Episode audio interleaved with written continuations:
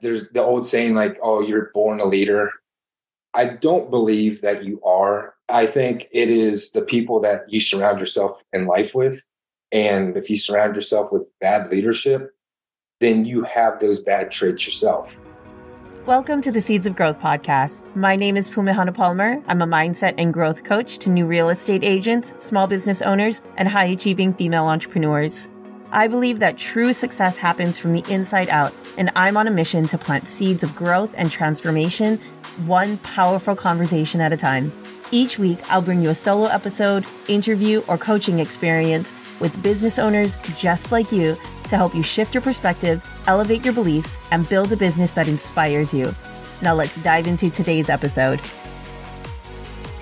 Well, welcome everybody to another episode of the Seeds of Growth podcast. My name is Pumehana Palmer. I am a mindset coach, a real estate agent, and an entrepreneur. And today I'm super stoked to be talking with my friend Ron Wuestefeld. We have been friends for years, actually. And now we have finally partnered up in the real estate realm. And I've always had really great conversations with Ron. He has an incredible background in leadership and just being a leader of himself and of others. And he has such an incredible story and such an incredible take on leadership in general. So we finally decided to hit record on one of these conversations and see where it takes us. So, hey, Ron, how's it going? Good, Pumi. How are you doing? Happy to be here. Awesome. Thank you for being here. So let's just dive into it, shall we? Tell me what leadership is to you. So, to me, leadership is, you know, kind of the cliche thing of always doing the right thing, but also just setting the example. Not like, I don't like to think of it like a lot of leaders that are like, do as I say, not what I do. So, it's more of lead that example and I will do the same thing if I'm tasking somebody out. I would not task them out for something I wouldn't do myself. I love that. There's there's a level of integrity that comes with with leadership, right? Yep. Definitely. That's awesome. What are some experiences in which you had to rise to the occasion? And what's another experience in which you've seen other people not rise to the occasion? I can't think of like any like one specific where I had to. Maybe once when I was in the army, one that stands out to me was I just came back from deployment and got stationed over in Fort Hood, left Hawaii, went over to Fort Hood, Texas, and we were short staffed NCOs at that time. So I took over as a E5. I was running a platoon, which would be an E7. So I was doing an, an E7's job and my E8 put out notes for the day. And typically, what would happen after notes were put out and everything, you would put the notes out to your squad leaders and team leaders and everything for them to disseminate down to the troops. And then after that, you know, everybody goes home. So I sent everybody home. Notes are done. And this E8 at the time he would like to insert his dominance a lot of times. And that particular time I was driving home, I had stayed, uh, I'd stayed back for about an hour, hour and a half, finishing up some paperwork and stuff. And I get a call, where are you at? And I'm like, oh, I'm just pulling into my driveway first sergeant. What's up? And he's like, where's your guys? You got to bring them all back here. Who released you and everything? Now, meanwhile, everybody in the company's released. And typically for the day. Sorry, yeah, they were released for the day. Okay, the everybody day. went home. And he's like, call them all back, get your squad leaders in here and everything. And I turned the car around. I called my squad leaders and I told him, hey, let's go back, but don't worry about calling your guys. This is us. And I showed up with my squad leaders there. And the E8's like, where's your platoon? I was like, I sent them home for the day. There's nothing for them to do you are just trying to pretty much be a dick right now. and he's like, I told you to call him back here. And I told him, I was like, well, I'm the platoon sergeant. This is my platoon. So if you got an issue with it, take it up with me. You're not punishing my guys because you have some kind of ego problem. So after about like an hour, he like calmed down, called me in the office and he's like, I seen what you did. Yeah, you know, if I tell you to call your guys in, you need to do it. And I told him, I was like, well, when you're like this, I'm not going to call my guys in just so you can have a power trip. I'm not going to, I was like, it pretty much stops with me. I was like, I'm the wall between you and the guys below me. So if you got an issue with it, take it up with me. You don't punish my people. That's so interesting. I think that's a really, really great story with regards to you rising to the occasion, rising to that level of leadership. And it just makes me wonder like, because, like you said, you were an E5 at the time. And for the listeners who aren't familiar with military rankings, it's you know pretty self-explanatory as far as an E5 is, you know. Yeah, I was a, I was a low ranking buck sergeant. Yeah, you know, doing the job of an E7 and challenging and kind of giving pushback to an E8. Now, I'm curious though, was that just an internal thing, like an internal compass of whatever values that you had at the time that you felt confident enough to challenge your staff sergeant? So uh E8, so he was a first sergeant. Your so first sergeant. Yeah, so he's in he's in charge of like the company pretty much. Wow. Okay. Yeah. So to challenge him with respect though, was that modeled to you or was that just an intrinsic kind of knowing? A little bit of both by that time, you know, I'd had some time in the military where I've seen bad leadership and I've seen like really great leadership. And knowing what kind of leader I wanted to be and strive to do, I knew that was the right thing to do. I could see the bad leadership in this E8 pretty much. Like he, like I said in in the beginning, he would have like these mood swings and stuff where he just didn't want to treat people right. And he was known for that across the squadron and everything. So for that, I just knew I was like, well, even if I get in trouble, it's whatever. The pain's only going to last a little bit. And I would rather have my guys have respect for me, knowing that I have their back, than to sit there and have them talking behind my back saying, well, he's passive aggressive and he doesn't stick up for us. Yeah, that's so powerful. What kind of results have you seen of bad leadership?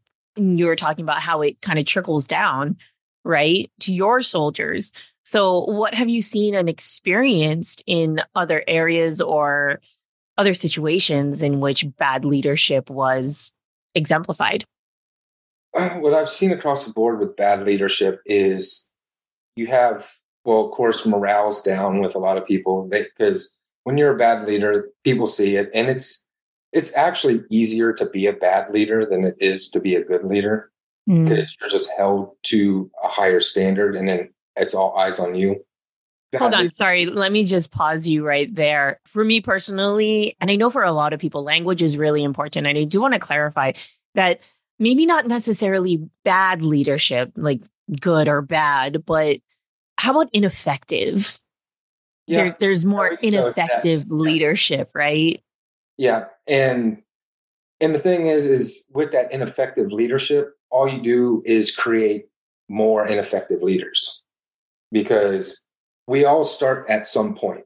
Like we don't just sit there one day and we're a leader. I don't believe that like there's the old saying like, oh, you're born a leader. I don't believe that you are. I believe that you may have some traits that are different that you were born with that make it maybe a little easier, but I don't think you're born like, yep, you're a leader and you're not a leader. I think it is the people that you surround yourself in life with. And with bad leadership, if you surround yourself with bad leadership, then you have those bad traits yourself. And mm-hmm. all you're going to do is spread that. And I've seen that, like I said, the military and even outside the military, when I uh, when I got into the civilian side of everything, one of the very first hiring positions that I ever got, they had some bad leadership in there that you could just right off the bat, you could tell the office, the morale was down in the office all the time.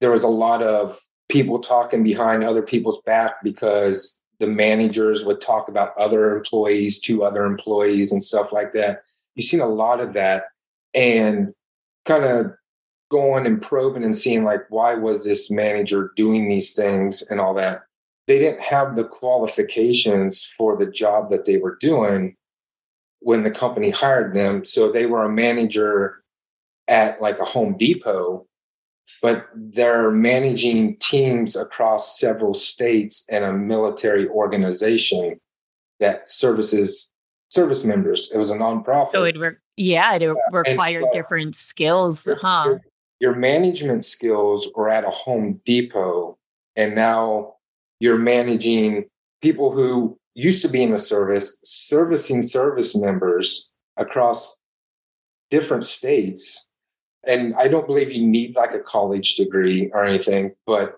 he got his management style from watching other managers, but that doesn't make it right. So it's like you don't have the education to know why are you managing people this way? Why is it your why is this your management style? You got your you got your management style from watching other managers who were probably doing the wrong thing and I'm using the word manager because at that point now, I don't even look at that person as a leader. You're right. just managing expectations. You're no longer leading. How but, interesting. But if you was to know why you do the things that you do and know what and have an integrity about yourself to not to know where you place people because as a leader we get sorry if it sounds like I'm going off on a rant, but it kind of like goes all into everything. And the way I kind of yeah. view it is like, as a leader, you also got to realize when somebody is a friend and when somebody is um, when you're mentoring somebody and they can be both at the same time but you got to know when to cut that off so yeah having that so having that clear separation yeah, between that, that lines like, like hey I love you as a friend, but I also love you as a men- as a mentee that I'm helping to get. So as a friend, you're going to have a different boundary there and you got to know when to separate that boundary and all that. And that's where like going back to the stuff like the gossip around the office was you didn't know when you were the leader, when you were supposed to be a leader and when you were supposed to be a friend to the people. I think that's so interesting. And I know that you also you've also shared with me a story of of a relationship that you had like that of a leader and a mentor who did know how to create that clear separation. Tell me about that. Oh yeah. So I had probably one of the best leaders I had when I was in the army was it was actually uh two of them. It was my squad leader and my team leader. They were very they were very good and I was under them for about like a year and a half. And my squad leader, Sergeant Navarro, and then the team leader was uh, Sergeant Aquinto, but we all called him Juice as a nickname. And he was he was cool. He was cool with it. As a team, we built that rapport, and it was out of respect and all that. But when we were around like leadership, it was always Sergeant Aquinto. But when we were us as a team together for cohesion and all that, it was Juice. But that was because we had that respect for him to not do it around others. But I could go into work and be jacked up that day. Jacked up how? Just, I didn't do the right thing. I was all like, so more like a mental kind of like yeah, like I, your I head isn't on straight, not yeah, like you're going wrong. in like loaded or drunk or anything, right? Yeah, no, no, no. So it's like you come in and like your uniform wasn't done right or you forgot to bring something or something like that. And back when I went, those uh, the way that they would correct you, and I really wish they still would do this and not go the paper route that they do, but it was like they would just sit there and they call it smoking you, where they would just make you like do certain exercises until you couldn't do them anymore. I'd prefer to do that than have a paper trail because that paper trail follows you. So a little a little sweat, you're like, okay, cool. I, I won't do that again. I'm worn out. So he would sit there and like smoke us during the day if we did something wrong in there and all that stuff. But then that evening we would go out for beers. Like we could sit there, go out for beers or go out, hang out on the weekends and stuff. And then once the uniform was on and we were back at work, then it was business. Back to business. I love that. And I think that is just that kind of mentality of your worth and who you are isn't necessarily or like totally tied with what you do.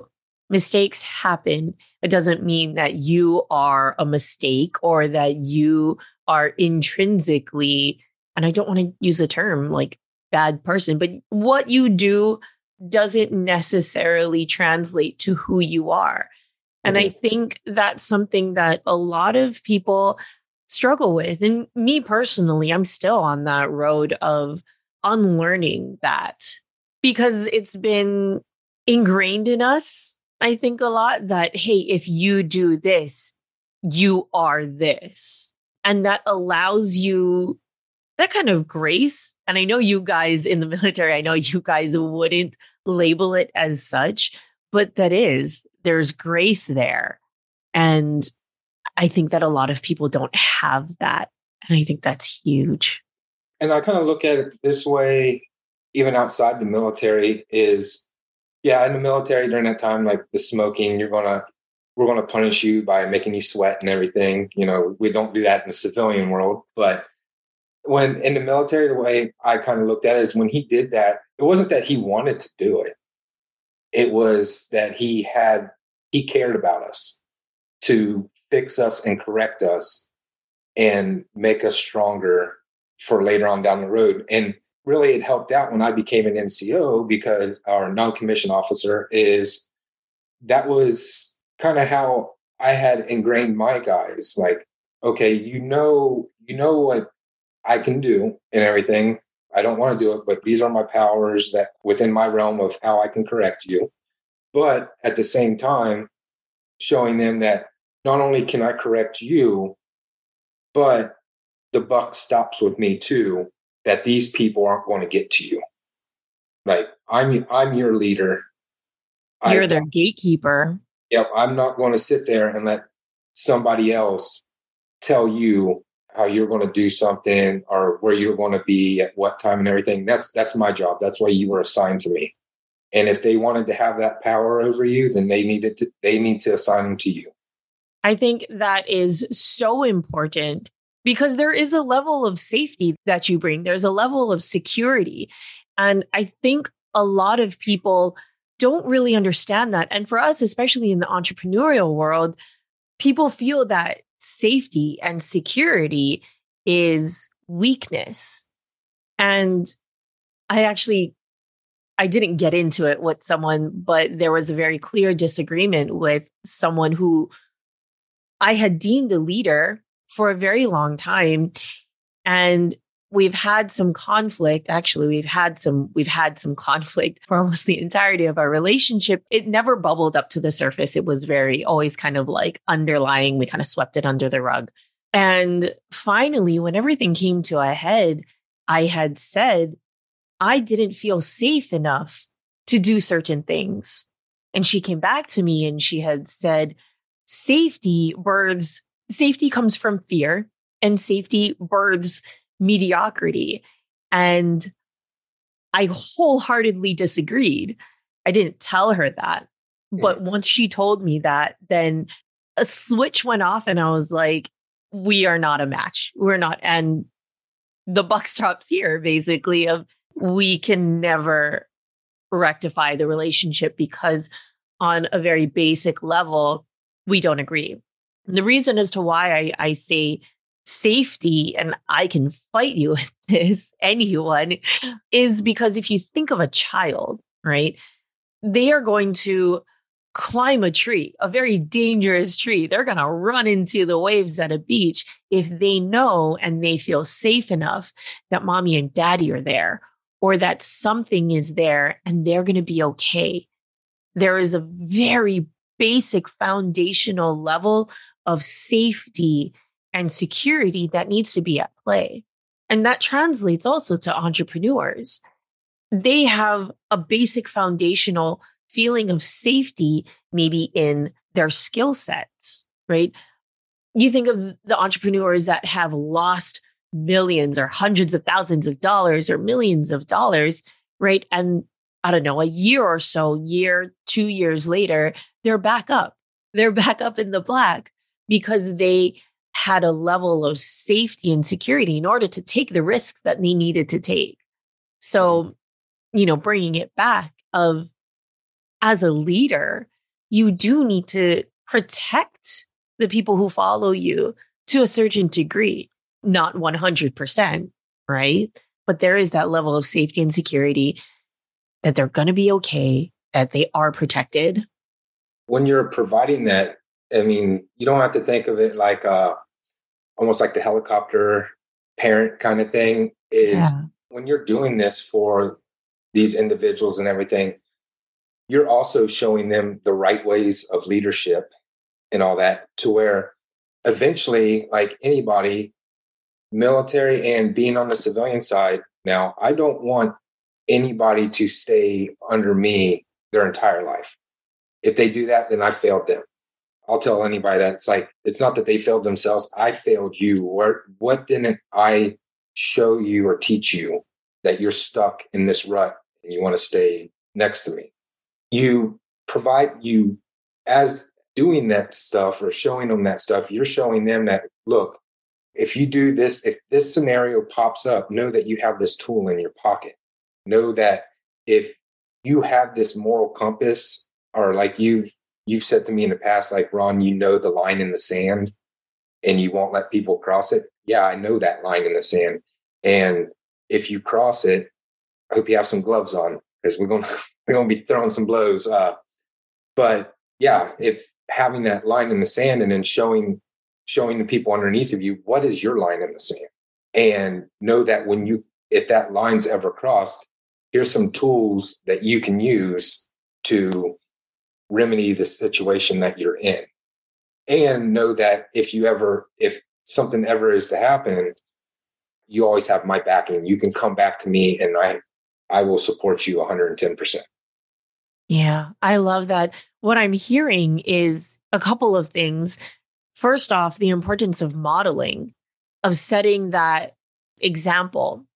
And I think that a lot of people don't realize that who they are and what they are doing is modeling to other people around them. And that kind of goes back to the beginning of the conversation where you had talked about the leaders that were working at Home Depot and, and the types of leaders that you are surrounded by and how you behave and how you hold yourself as a leader is is modeling to other people and other potentially future leaders and or managers and secondly, what you're saying about, you know, your line in the sand, that to me, I hear your core values, your non-negotiables. And and not a lot of people, well, some people don't really see that as their boundary, but that is their boundary. And that there is a way, there's different ways to, I don't want to say exert that boundary, but it's more to hold the boundary. And I think not a lot of people put that into practice or they feel that that boundary right there, you know, a lot of people are struggling with boundaries because of whatever was modeled to them, even going all the way back to his children of like, hey, if you don't bend this rule, then that means that you don't love me or you know there's unspoken expectations that setting and holding boundaries is disrespectful or you know whatever. no, and it gives you that moral compass. It's to know okay this is the line i will never cross. And i know that line because i did cross it one time. Not knowingly crossing it though it was it was because i was battling things internally after i transitioned out of the, out of the military and everything I had that whole internal battle with like PTSD and all that stuff. And it took my wife to look at me one night, say, if you don't change your ways, I'm taking the kids and we're leaving. And that's when I realized, okay, I've crossed the line where I said I would never go. And I knew at that point I needed to make I needed to make a change because it was affecting my family. And at the time, I thought I was still leading people. but I couldn't even lead myself because my family was get my family was suffering. So I knew I wasn't even a leader at that time. I had to take myself away from leading because I was like, if I can't even get myself and my family together, then I'm lying to myself and I'm not staying true to myself, which then I'm not even providing good leadership to the people that I was under. And that's where I had to take that step back and kind of take my way from the leadership role for a while and then reevaluate everything. And I told her, I was like, I'll make a change. And she said, Yeah, I'll believe when I see it. And it was about uh, maybe like a year and a half, two years later, she's like, Oh, you you've changed. And I told her, I was like, I just needed to hear those words. That's huge. And thank you so much for sharing that because it's not, it's not easy. And there's a lot of people who still who are going through that right now, especially transitioning from the military into civilian life. And any transition period, just because I know there's a lot of identity that comes with, especially with the military, but there's a lot of your identity that is tied to what you have there and what you do within the military. And then when that, I don't want to say gets taken away from you, but that when that layer gets shed, then there is almost a, a mirror that gets held up and not everyone responds to that well. I mean, you get out and you, you know, when you get out or when you're in, you're whatever rank you were and everything. And yeah, the military creates leaders, but at the same time, it's also a forced leadership mm. kind of thing. And that's, you know, that's where you can get bad leaders like you have to respect me, you have to go to parade dress or salute me. And it's like, no, no, I'm actually doing it to the rank, not the man kind of thing. Ah. And, and, but there's that ego and everything. And then when you get out, you're nobody. Like Sergeant Wuestefeld or Staff Sergeant Wuestefeld, like, who's that? Yeah. who, who, are you? Uh, staff, what? No, no, you're, you're jackass. Like, hey, dick, just got out. You got no title. And that's where the identity crisis comes in is you have to you have to transform yourself again. You have to you have to create this image, this persona that you want people to see. And that was where I was fa- that's where I was failing when I was getting out. I was creating an image that, you know, I look back today on what I looked like and how I was acting and everything. And I'm like, who I'd have been embarrassed to go out in public with me too. Like I was not in the best mindset. But having those tools that I did have from those positive leaders, even though I crossed that line, I was able to direct myself back. And now I know where that line I will not cross. And there's been there's been a couple pushes here and there where certain individuals will have got me to almost cross that line. I'm like, no, take a step back. I'm not, I'm not going to put myself there. That's really powerful. That's a powerful skill to have. And a little bit ago, you just, you just, just referenced a mindset, right? So tell me a little bit about the mindset of leadership and what that means to you, what that looks like to you. So I know we're in a woke culture right now.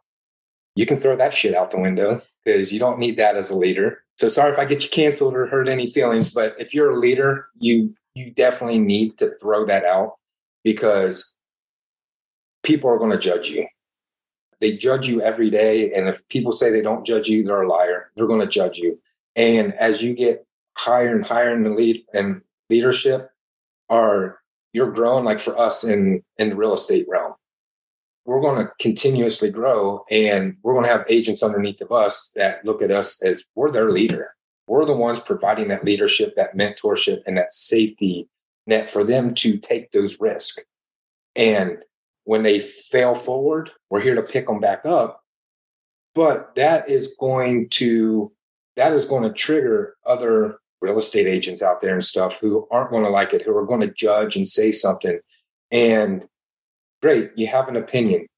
I don't care because everybody's a critic and you're a critic because you can't do it. That's why you're criticizing because you tried to do it, you failed, you don't know how to do it. And now that somebody else is doing it, you're going to sit there and poke fingers and judge. So, and mindset is throw them out. They're the cheap seats. Their opinions don't even matter. And not to even let those uh, hurt your feelings. So, yeah, I think the biggest mindset is to have that mindset, to have that ability to cancel out those voices and be like, I don't care. Unless your opinion is constructive, like you could tell me I'm messed up, but do it in a constructive way, being like, hey, I'm seeing this in your leadership style. This isn't typically how you are. This is, you know, constructive and everything, but just to point fingers and be like, oh, Ron and his team are are horrible or whatever. It's like, great, that's your opinion. I don't care. Right. So it sounds like also being able to be grounded in like we've brought up the term integrity a lot and being authentic to who you are, knowing what is right and wrong in, in your head, in your eyes, and being able to quiet the voices that say otherwise or say, hey, you did this and therefore, you know, you are this or blah, blah, blah, right? For you to be able to wake up in the morning, look at yourself in the mirror and say, hey, no, that's not who I am. That is your opinion. And for you to keep moving forward and quiet whatever needs to be quieted. Oh yeah, and with that, I've noticed even with that, like that mindset kind of thing. I won't even say attitude, but mindset is the people who do poke fingers and everything that are sitting there and trying to point out shortcomings in a in a negative mindset they're the ones when you sit there and you drown them out or you have a conversation with them about something like, okay, so why are you saying this? Give me some some evidence on this. They're the first ones that'll sit there and start yelling and screaming and telling you that, oh, uh, why you sound so defensive? No, I'm asking a question. You're the one pointing fingers. So what's up? Yeah, I I'm a big believer in how somebody responds to you or to something is more of a reflection of, on who they are as a person right and so a lot of times when people go out there and are intentionally pointing fingers and saying you you you it's oh i, I can, you can very easily yeah, yeah you, you know that they, there's some unease within themselves I'll, I'll sit there i'll tell people all the time when when they're when i have people that I've I've mentored and stuff like that, and we've had this conversation where it's like, oh, so and so said this and all that. I'm like, it's probably because that's where they're at in their life. They see this in you because it's what they're projecting. Sure, absolutely. Oh my goodness. I wholeheartedly agree with that because there's been so many times in which people have projected things onto me. And I'm just like, Wow. It's only been recently, though. You know, I've been going through this mindset journey for goodness, I don't know, maybe like 12 years or so. And only within these past couple of years, after learning as much as I have now, like up until this point, and I'm still learning, but I know that the growth came when somebody came to me and said, You don't do this and you don't do this. And and I was able to just sit there and be like, no, you don't. Yep. And it be okay. I had somewhat of a similar thing recently where the individual was blaming me for everything. And I'm like, letting them go at it. I'm like, okay, I'm not going to go off on you. I'm not going to put myself in that position. And then when they were done, I'm like, I'm glad to be out of the military. I love the civilian life and everything and the freedom, but I always do kind of go back to a little bit of like some military terms and stuff like that. And I told the person after they were like blaming me for all this and they were like, "Oh, I invested into you." And I'm like, "Really? That's all I was was an investment?" I thought we were more than that. Like, I'm a piece of marketing material for you. That's how we're going to go with this. So when they said that, I'm like, well, Here's the difference. In the military, we use a knife hand where all fingers are forward, extending towards an individual. And I told them that, and they kind of stopped. And I was like, and you're pointing. So there's three fingers pointing back at you. And I stated all three things that made me go in the direction that I did. that I was like, I'm no longer going down this road because I'm coming to that line and I'm not gonna, I'm not gonna deal with it. I'm not gonna sit there and suffer and make my family suffer just so you can make a dollar.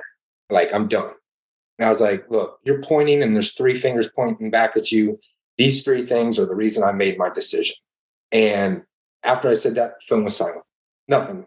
And that's and as a leader, that's another thing that I always I always make sure I have is I make sure I have that ammo to sit there when it is time for that line in the sand to be drawn. It's like the cheap seats are pointing fingers and it's like, no, no, this is why I'm doing what I'm doing. And then try to argue the point. Absolutely. And I think I know that again, thank you for sharing that with me. Thank you for sharing that because it's th- those aren't really easy situations to be in and there's a lot of people out there that fear confrontation, right?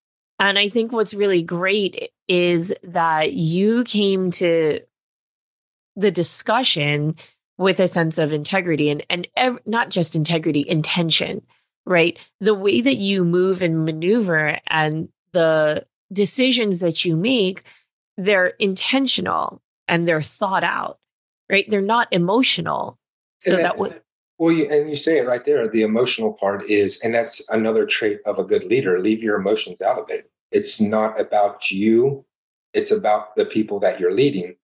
And you don't want to make your decisions based on emotions because every time you make a decision on an emotional decision, it's going to come out irrational. I mean, it's kind of like the, for an example, you can use buying something on your emotions and then later on you regret it because you're like, ah, I shouldn't have buyer's remorse. My bank account's a little lower than I wanted it to be. But you you went to the mall one day on a limb, had a couple drinks with a friend, and then you're leaving and you're like, Yeah, yeah, I'll go buy that Chanel purse. I didn't well, I bought it for my wife, but I I was about but to say, right? That was, that you, you, sir, have expensive taste. but that was an emotional purchase there because I wasn't in the right state of mind. So it's always making sure that you have that right state of mind, that you're not you're not basing these conversations with people on an emotional realm. And you know, we deal with that a lot as real estate agents too. Or how many times have you been in a deal where you're representing, say, your buyer, and the the other agent's representing the seller, and that agent is freaking out over every little thing and then projecting that over to you. And it's like well why? You have you're a neutral third party right now. You, it's supposed to be me and you conversating you relaying from seller to me relaying to buyer. We aren't supposed to have any emotions in this transaction whatsoever. So why by you having an emotion like that all you're doing is feeding your client now. You're feeding them more emotions which then makes this transaction a freaking nightmare that you're like, I just want to be over with it.